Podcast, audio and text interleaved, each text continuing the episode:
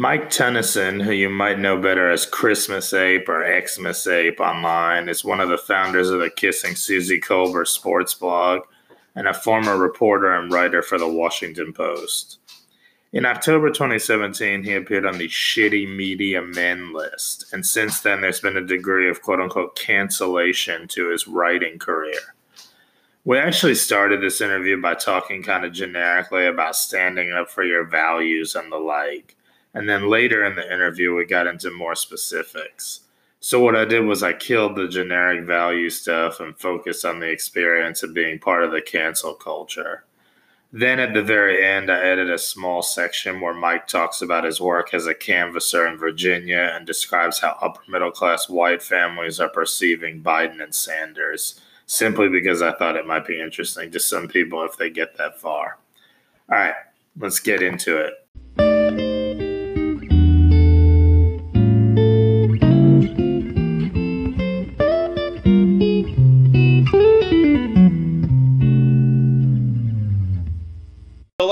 You know, working in media and getting into it when I did, I sort of had to experience like in real time the shift of like how making a career in media works. Like when I, I graduated college in December of 2004. Yeah. Uh, and I went I went to journalism school and I have a degree and that was very much like that was still like, you know, internet media hadn't really become established yet. Um, so there was still very much that old guard of like, you know, you go to college, you try to get a newspaper job. Right. Um, and like that was fun. Like I ended up working for the Washington Post. Uh, I mean, I was only an editorial aide for about two and a half years. In fact, I start when I first couple months I worked there, I was in the mailroom. Oh um, really? Yeah. uh, and I had like you know I did I, I really like hustled when I was there. I got like like clips on the front of the style section and like business. I mean, I was in the Metro department, but I was always making sure. Like in fact, every Saturday there was like they had a, like a Saturday night cop shift that like they usually rotated among like uh, like local news reporters, and I was such a uh, like eager person. I was known to be eager to like to do anything. Like reporters would come like you know come Friday afternoon when reporters were like looking for like to free up their Saturday night to do whatever. I would ever I would through like sort of like the post had this sort of like proto Slack system, like an internal messaging system. I would I would inevitably get like a call or like a message from one like one of the Metro reporters who was like assigned on Saturday, like like oh say I hear that you know you're a hungry guy. Um, yeah. So like uh like I I was very like I so I always ended up doing that, and I was trying to demonstrate sort of how eager I was. Um, but then like the path from like editorial aid which was like it's a fine job. I mean, you make like, or at least I made at the time like 36k a year, which in the DC area is not a ton of money. Um, but it's good. I mean, it's fine for when you're like, you know, in your early to mid 20s. Yeah. Uh, but like, sort sort of the next step from that would have been getting into like a two year reporting internship. And I applied a couple times, and like they would consistently turn, uh, they turned me down every time, which was frustrating because it's like, okay, you trust me enough to do X, Y, and Z, and I'm doing like good stuff for your paper, but then you're not going to like lift me up to the next step. Right and like and yeah like that, that almost that almost goes back to the loyalty thing we were talking about or the just like there's not really a clear uh, arc pathway for a lot of roles you know absolutely um, and so like I and I, I understand the like the Washington Post is not like a, a training hospital. Uh, I didn't necessarily have to come up that way, but because like when it was like so newspapers were like really the only like not the only but like the main sort of like career path but because they were like shrinking at the time i mean they still obviously are but like there was no internet alternative.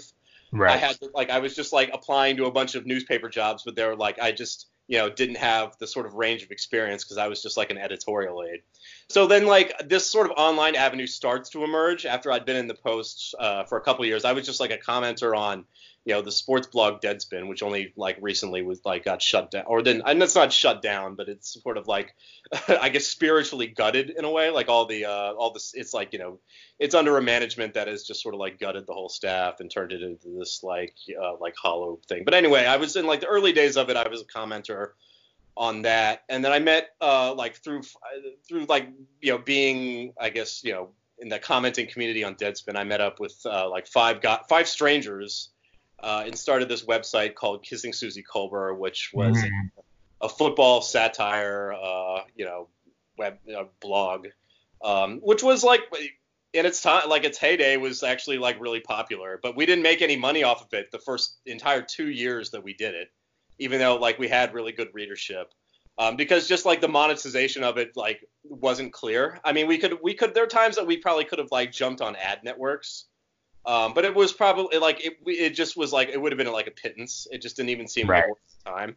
Uh, Right. But eventually, so eventually we uh, you know we were hoping uh, you know sort of not really I wouldn't say holding our breath, but like if we were gonna make money off of it, we figured we were just gonna have to get like bought up by some like some website network, and that's that's what uh what happened, and it ended up being like guys who used to run the hip hop label Rawkus, which was like really and really influential uh like like indie rap label in like the late 90s early 2000s which i was actually a fan of at like during its time. I was really excited. I was like oh the Rawkus guys like want to do business with us. Like like you know like i loved i loved you know sort of that like Mos Def uh, company flow like that era of rap. Yep.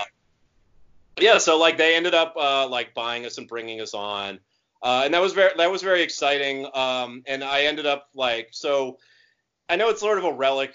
It seems maybe like forever ago in sort of like the way in internet culture now but like this was around 2008 where this there was that big debate uh, between that sort of old guard of newspaper media and like the the blogosphere about like oh these bloggers they're just they're just anonymous cowards hiding behind their fake names Yeah, mother's mother's basement stuff. yeah, yeah, that, that whole thing. Uh, so like that was in part uh, why I sort of revealed myself, and uh, like I knew I was taking a risk. I mean, KSK was like a little raunchy, um, so I figured like I'm sure the Post wouldn't have been excited about it. I wasn't, you know, I wasn't convinced that they were just going to outright like force me to retire when I did reveal myself.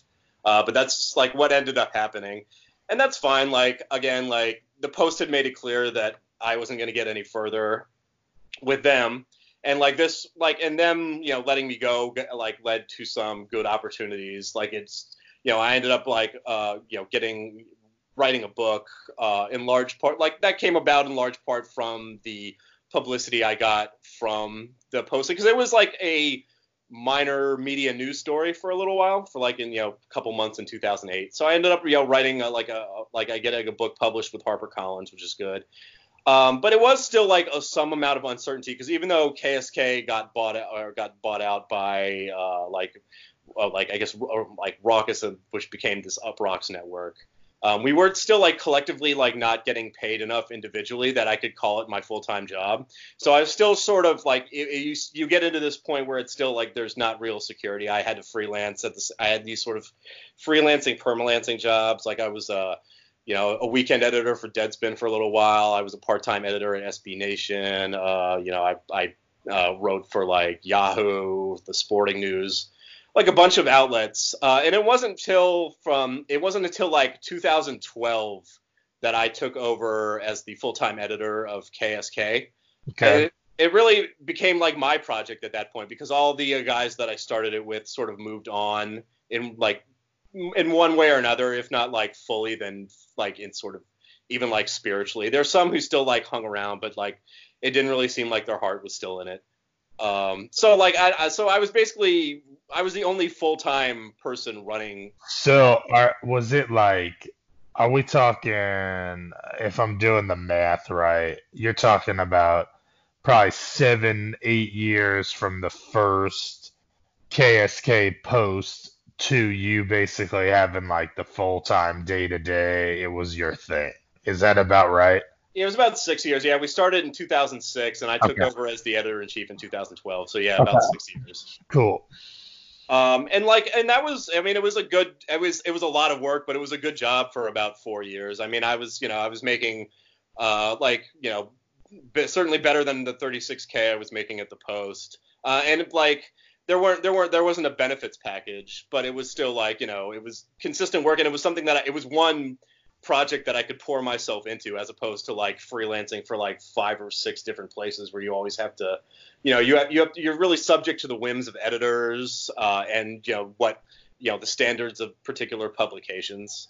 Uh, so this was a good, but like even though it, wa- it that was a good setup in that case, uh, like sort of what are what sort of pre- like the prevailing media trends kind of tripped me up a little in a way because then you started to get into like this like how Facebook really duped a lot of uh, publications. I mean, we didn't try to pivot to video, but we right. very much like very much like Uproxx's strategy was like, all right, we need shit that's going to trend on Facebook. Yes. Like, yeah. So like, and it, like, in sort of the tone and the subject matter of the of you know KSK didn't really lend itself to that. And like again, I I'm I'm not unyielding. You know, I'm willing to work with uh you know work with uh with Uproxx or I was willing to work with Uproxx to you know make something like I want you know I wanted to succeed. Like I understand like I do I I have creative integrity but like to some extent you have to play the game and that like that goes back to sort of like the branding conversation like yeah like there's a really disgusting extent you can go to with it but to like to some extent everyone has to play the game a little bit. Yep. Uh, um so so i like you know i tried to do that as best i could but then you know things started to t- deteriorate even more where like uh like management would start like policing like the way we talked like like advertising would play too much of an influence. Like I remember they got, you know, we um, we poked fun at like one of Bud Light's advertising campaigns. Uh-huh. Uh, and then not even in like a like a mean or malicious way, just like haha, this is ridiculous. And like Bud Light was one of the advertisers on. Oh. Then, but they didn't even like compl- like complain. They're just like we don't we don't want to offend them. And it's like well, you're not even gonna like wait for them to be upset about something. You're just gonna like enforce this like preemptively, and then like there was there was a lot of little things like that in ways that like they didn't they didn't really promote us um, in any kind of fair way. Um, and they would even in some cases like step on our toes with stories that like originated uh, from KSK. Like there was uh, like an incident where one of our um, our writers, a PFT commenter, who's gone on to considerable success with Barstool. Yeah. Uh, yeah. So he was a writer at KSK for a couple of years before that. Um, and he got involved. I'm trying to remember the exact uh, details of like like he had like a little mini scandal that became kind of a news story around the internet. Um, yeah, I guess it, it, it, doesn't really even matter exactly what all the details of it are. But like, so Uproxx ended up writing their own post about it and like promoting that instead of just like promoting like our content, like where the actual site that this originated from. And when I like when I, I went to like the the editorial sort of director of the network, I was like, "What's going on? You all are stepping on our toes." He said to me verbatim, he's like, "Oh, fuck off." yeah, I'm like, yeah. How is this any kind of like collaborative environment? You're just like you're not you're actively like working against our interests, and you won't have like a healthy dialogue with me. So is this still like we're talking? 2012, or is this a couple years into you being uh, you being the main person? That's probably a couple years in. We're talking like 2014, maybe early 2015. So I ended up shutting the site down in like uh, end of July of 2015. Um, you know, I just, you know, I just didn't feel like I was getting any support, and like they weren't they weren't saying that they were going to shut down the site, but I feel like if I had tried to hang on a couple more years, I think it would have gone out. It would have gone out anyway. Uh, so I sort of saw the writing on the wall in a ways. I was like, all right, this isn't, you know, I don't think this is tenable on a long-term basis. Uh, so at least I, I get to go out on my own terms as opposed to just watching it sort of just like bleed out. Um, but again, so that's like that's a risk, and like I had no, I had no job waiting for me. You know, I was just sort of like, all right, well, I'm gonna go from like a secure full-time job to freelancing, which can be very volatile. Yep. Um, and it, and like for the first year or two, uh, I you know I had I was doing well enough freelancing that like I didn't really have a significant drop in income, um, which is good. But like you know like as the industry has consolidated, the you know the online media industry has consolidated, it's become considerably harder to do that. Like sites that I was like a regular contributor for shut down. Uh, and then like you know I had this situation where like in 2017 I ended up on the uh, the shitty media men list, like uh, which was a, an anonymously assembled spreadsheet uh, of like allegations of like you know sexual misconduct. 2017. Yeah, I mean it, it, it's really like it's really crazy that like a, a a community of journalists got behind that. And like it would have been fine if that was coupled with uh, like full investigation but like it, like in, in in some some cases people were investigated if they were like you know full time staffers at places. Uh, but if you're in like someone like me, a freelancer, that like they're just like, oh well, no one really cares about you. You're a freelancer. So like these like horrible allegations about you that aren't true just get to stand where everyone can see them. And of course, like that's damaging. Like I don't know how you could claim that that didn't harm me. At least like at least like somewhat. Um, but like so that like it's really you know leaving that job. You know, had I like had I been at like a secure place when that happened, I might have been okay. But because I was so vulnerable as a freelancer, you know, it ended up being much worse for me than it was for a lot of other guys that were named on it and like that's even not even getting into the fact that like it's not accurate. Um, right. So like yeah, so that's you know that's gotten me to sort of where I am now, where I've had to like I'm basically like dropped out of the industry. Um, like I had like one freelancing job I kept for a little while after that, but I had already been like um, you know doing that before the list um, the list materialized, and like I haven't gotten a offer to write for like no place I had been writing before the list has offered to let me write for them. So it's very clear like it's like people are like, all right, this guy is like off limits. So there's and like I, a there's like a blacklist style thing going on there. Yeah, I mean essentially like that's what it it's ends up being. Like I mean maybe you could like some people have tried to claim like no no no this is about protecting people. But like that's and like that the blacklist is basically what it ended up you know being. Even if like not everybody on it was ended up like being fully canceled because some people were in sort of more protected places than others. But that's like that's essentially what the function of it is.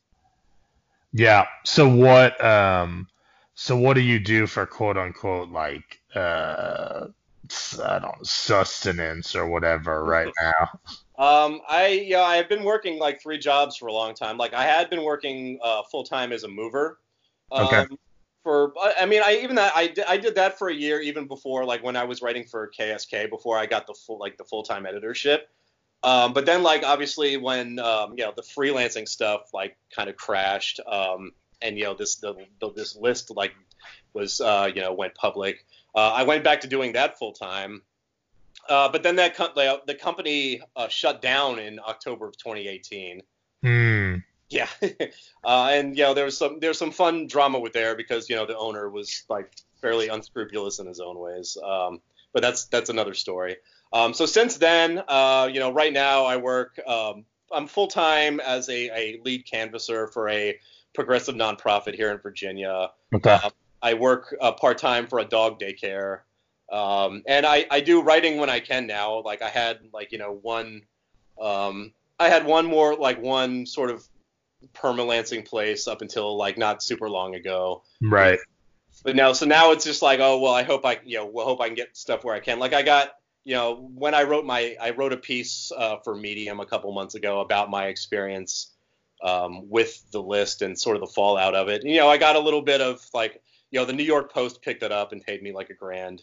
Are they? Oh, that's cool. They like reprinted it, so yeah, that's something. But you know, there's not really any steady work for me right now.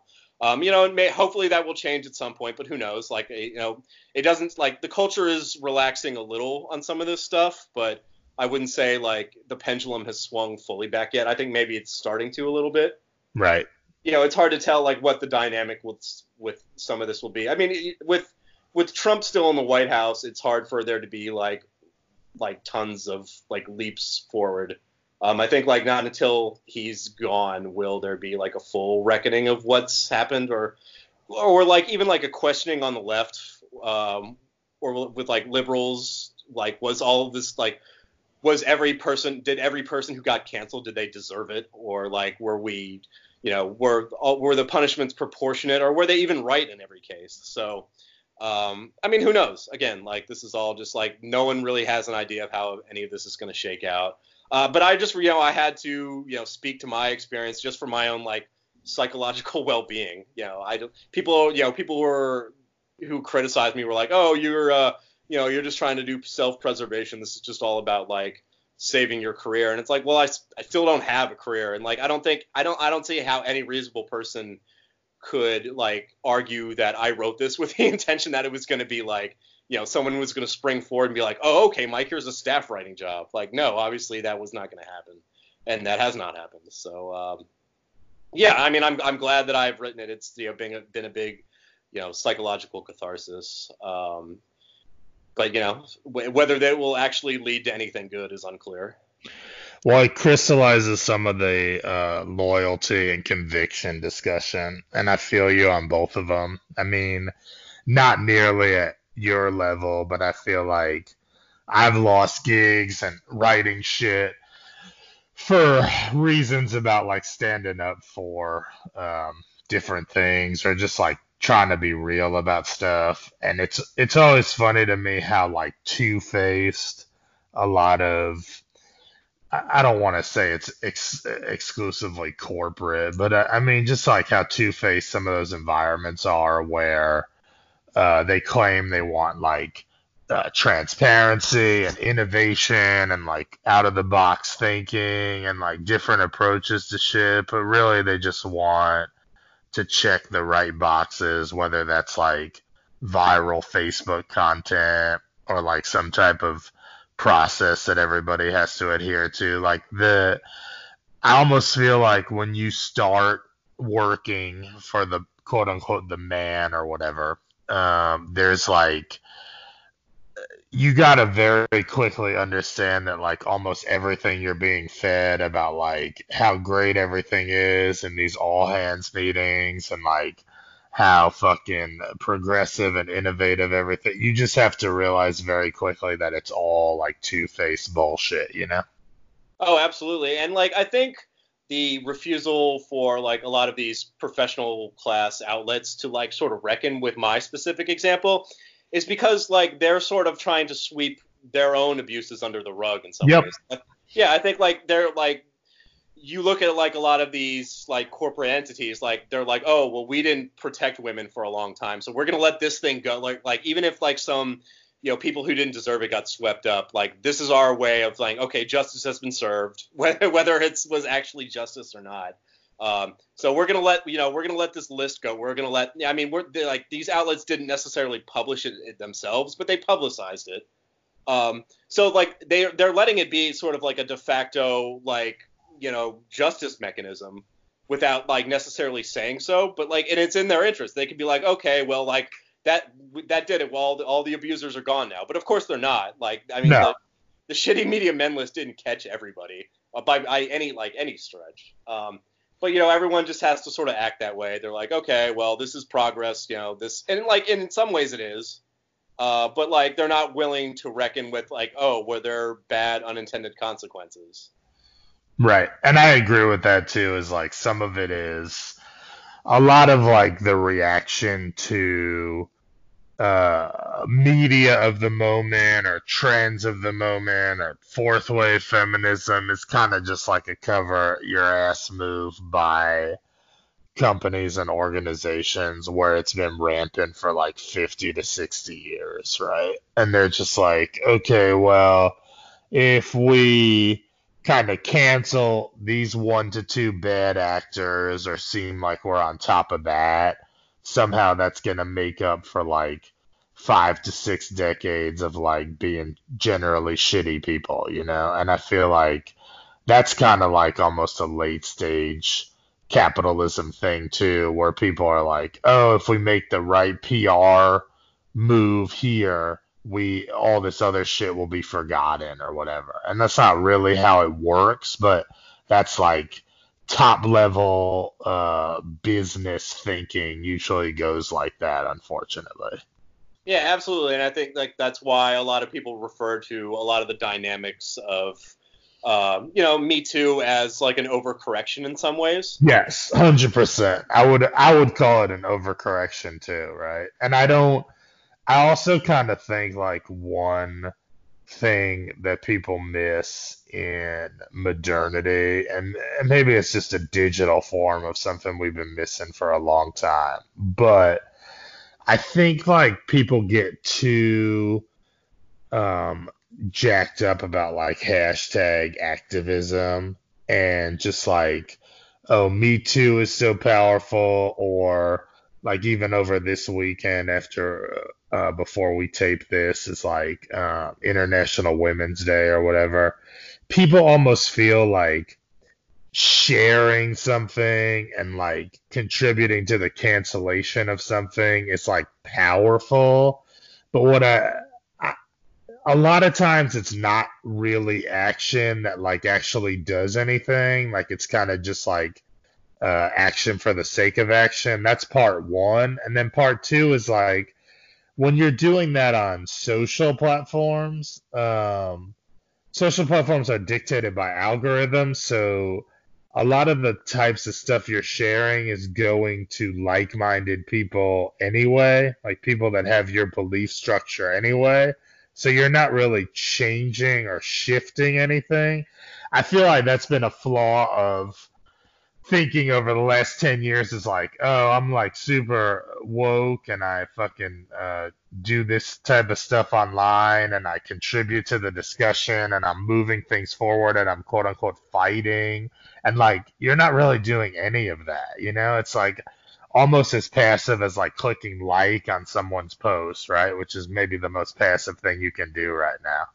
Right and you like you get into yeah there's the aspect of like how engaged you are when you do this or like how much you're actually doing anything but it also you have to get into like who's using social media it's obviously right. it's not exclusively rich people but you right. look at the stats of like who uses a, a, platform like twitter and how many people like it's generally like sort of like a middle to upper class uh, like audience so that's why like you like you look at stuff like me too and who really has the ability to like out predators it's mostly like these privileged. Like i mean you look at who contributed to the shitty media men list it's a lot of like middle upper middle class like women who live in brooklyn. Right who are right. like professionals. Right like it's not that avenue is not available to like some woman who is like a server in a restaurant is getting right. sexually harassed by her boss. Right it's like not, yeah it's not like, at all. Right it's like these very privileged media women so like yeah, like it's good that some of them can get justice, but like it's not a very broad uh like yeah, like yes, me too is getting into but like that's why it's very it's highlighted by a lot of these like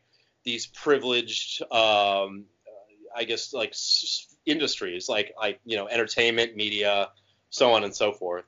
Uh, and you don't you don't really see those that really trickle down um, to like you know working class people so much. I